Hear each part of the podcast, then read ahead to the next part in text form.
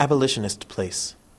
In September of 2007, Duffield Street in downtown Brooklyn got a new name. Today, the street sign reads Abolitionist Place in honor of the many people in this neighborhood who braved fines, imprisonment, and death threats to continue the struggle against slavery. This activity took many forms. Some spoke out from the pulpit, and others hid men, women, and children in their homes while kidnappers and slave catchers roamed the streets and docks. In the 1800s, the harbor nearby was one of the busiest in the world. Hundreds of ships loaded with cotton or tobacco from the south came and went. The ships also carried stowaways bent on stealing their own freedom.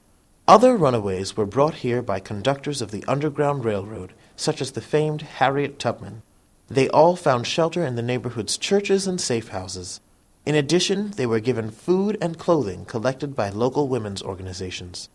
It is known that Thomas and Harriet Truesdell, both staunch abolitionists, lived at 227 Duffield. Some say the homes up and down the block were part of the Underground Railroad. Runaways were hidden in the Bridge Street AWME Church, the first African American church in Brooklyn, just two short blocks away.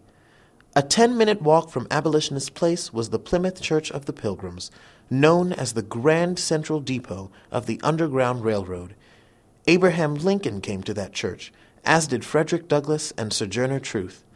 The name Abolitionist Place honors all the men and women, both black and white, that made this neighborhood a hotbed of anti slavery activity.